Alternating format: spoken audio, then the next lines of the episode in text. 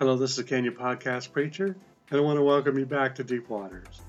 This podcast is brought to you by Applied Strengths Ministry, where we believe working together on our strengths is the effect of working out the will and calling of God in our lives. Title of this message is Two Fathers, One Seed to the Savior and Salvation. This is a multi episode series in which this is episode 4 of 7. So, just a precautionary or another note as you listen to my messages and come across any teaching that may seem to contradict another teaching on the same subject, you can ask me if there is a contradiction to which, after I review, I may say yes. And if you continue with that line of thinking and then say, well, how can you contradict yourself? You are a false teacher or prophet. I will simply say that, like you, I am learning day by day, and on any given day, I may do a 180 on my line of thinking as I am surely open to the idea that I can err as well as grow. Because in order to grow, you will have to do things right and you will have to do things wrong. That's part of growth. Sometimes I will add to what I've already said due to increased revelation, which, by the way, would seem to fit this message topic discussed, as well as in other messages. And at other times I will backpedal on a thought because what I understood about it was wrong. And someone more mature than I showed me the error of my ways. Welcome to real Christianity. Acts 18 26 28. So he began to speak boldly in the synagogue when Aquila and Priscilla heard him, they took him aside and explained to him the way of God more accurately. And when he desired to cross into Achaia, the brethren wrote exhorting the disciples to receive him. And when he arrived, he greatly helped those who had believed through grace. For he vigorously refuted the Jews publicly, showing from the Scriptures that Jesus is the Christ. Keep in mind I'm a product of this message in every way. My platform, if I were to have one, is not on the fact that there are two seeds or two fathers, one being God, the other the devil. Nope, my platform is on the growth and development of God's chosen kids. Ephesians 4 11 16. The scripture is mine and I own it. I will not let the devil or anyone else who thinks they know what is best for nobody to shut it down. It is released, and this or any of my other messages will not return void. The words, his words, will not fall to the ground. When assessing this or any other ministry, be like the fair minded, as those who dwelt in Berea. Acts 17 10 12. Then the brethren immediately sent Paul and Silas away by night to Berea. When they arrived, they went into the synagogue of the Jews. These were more fair minded than those in Thessalonica, in that they received the word with all readiness, and searched the Scriptures to daily find out whether these things were so. Therefore many of them believed and also not a few of the Greeks, prominent women as well as men. They searched when they heard. Why? To see if the word was true. Should all of us do this? We are not here to prove each other wrong and to call out each other's errors, especially in public. Very few who err in the word are actually the devil.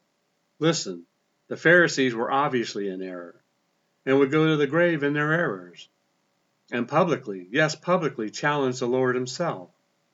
Careful who you call the devil. We are all subject to be swayed. Did not Peter deny the Lord three times? And King David, did he not do the unthinkable? Who are you, plank man, to point out a sliver? Trust me, I'm talking to me too. I was once a plank man, but once I got bored with it and saw the errors of my ways, okay, so someone thought that was funny. I changed. For the rest of us, if you are willing to grow and are doing the things that will permit it, then all of us should celebrate, for what good that person adds to the body of Christ. Isaiah 28:10 and 13. For precept must be upon precept, precept upon precept, line upon line, line upon line, here a little, there a little. But the word of the Lord was to them precept upon precept, precept upon precept, line upon line, line upon line, here a little, there a little. Look, either the devil is your father or God is. Sooner or later this will be made fully known to you if it isn't your reality now. You have a seed. You are a seed. I can put Ancestry.com out of business and tell you whose you are in any given moment in time. Not that you can't or won't end up on his side, that is, God's side, but for the moment I can inform you for free. You are his or his, that is, God's or the devil's. I have spoken of this in some of my other messages because it won't go away. I know people will disagree with this and even get offended and refuse to look at the scripture I use to support the idea. I did when I heard it 20 years later. And a whole bunch of reading, trials, tribulations, pain and suffering, and testings crushed my stony heart so that I would consider all things in light of the scriptures. Oh, but don't worry. A still heart has a way of returning to stone. And although I am further along than I used to be, I am ever so cognizant that some stones still remain. In fact, on some days it feels like I got a variable rock concert going on in my old heart. Genesis 3 13, 15. And the Lord God said to the woman, What is this that you have done? The woman said, The serpent deceived me, and I ate. So the Lord God said to the serpent, Because you have done this, you are cursed more than all cattle, and more than every beast of the field. On your belly you shall go, and you shall eat dust all the days of your life. And I will put enmity between you and the woman, and between your seed and her seed. He shall bruise your head, and you shall bruise his heel. It looks like we got two seeds coming out of the garden. Funny that a garden is where we grow things from seeds. But anyway, somehow the serpent got his seed positioned in a fruitful situation. Now I will explain what requires no reach in thought, but it will take a pattern in science mind to agree with what I will be sharing next. In Genesis 4:1 it states clearly that Adam knew his wife, and she conceived and bore Cain. For those unaware, the word knew is intimacy. Hence, she conceived. But look in between the lines here. The Bible states that she bore again and had Abel. It doesn't say that Adam knew her again. So I will say it and then show it. Adam did not have sex with Eve again. She had two kids in her, one that came from Adam and the other from the serpent. Okie dokie.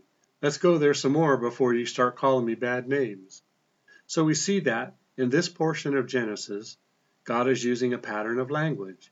No, conceive, then a baby. No, conceive, then a baby. Genesis 4:17. And Cain knew his wife, and she conceived and bore Enoch. And he built a city, and called the name of the city after the name of his son Enoch. Now let's look into the past future and see what Adam is up to. Genesis 4:19. And Adam knew his wife again, and she bore a son and named him Seth for God had appointed another seed for me instead of Abel, whom Cain killed. So go back to the scripture above, and we see that boring a child is birthing. Eve bore and then bore again. No in between knowing from Adam. Genesis 5 3.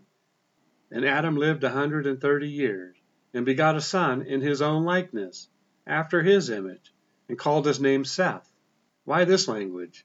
It is if someone, Moses, the Holy Spirit, was making a distinction between Cain and Seth. You have to ask then, in whose likeness and image was Cain of? More in Luke.